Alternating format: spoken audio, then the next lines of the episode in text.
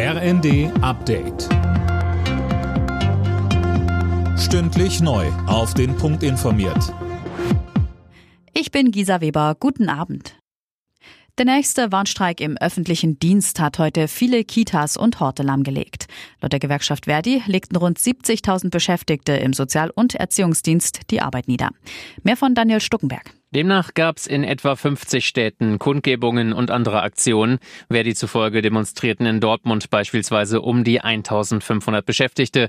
Auch in Stuttgart kamen Tausende zusammen. Die Tarifverhandlungen im öffentlichen Dienst sind nach wie vor festgefahren. In der letzten Runde hatte die Arbeitgeberseite ein Angebot vorgelegt. Das wurde allerdings von den Gewerkschaften zurückgewiesen. Sie sprachen von einer Mogelpackung. Die Ukraine bestreitet, etwas mit dem Anschlag auf die Nord Stream Pipelines in der Ostsee zu tun zu haben. Es würden auch keine Infos über pro-ukrainische Sabotagegruppen vorliegen. Mittlerweile hat die Bundesanwaltschaft mitgeteilt, dass bereits im Januar ein verdächtiges Schiff untersucht wurde. Die Ukraine braucht dringend Munition und die soll sie auch so schnell wie möglich bekommen. Da sind sich die EU-Verteidigungsminister nach ihrem Treffen in Stockholm einig. Konkrete Ergebnisse gab es aber nicht. Mehr von Tom Husse. Auf dem Tisch lag ein Vorschlag des EU-Außenbeauftragten Bochel. Sein Angebot, die Mitgliedsländer sollten der Ukraine Munition im Wert von einer Milliarde Euro aus den eigenen Beständen zur Verfügung stellen.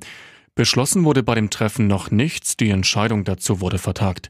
Von ukrainischer Seite hieß es, der Vorschlag von Bochel sei nicht genug, es müsste viermal so viel Munition her. Der Klimawandel macht sich in der Antarktis weiter bemerkbar. Das Meereis schmilzt rasend schnell.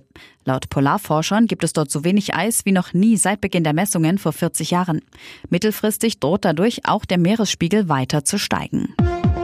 Alle Nachrichten auf rnd.de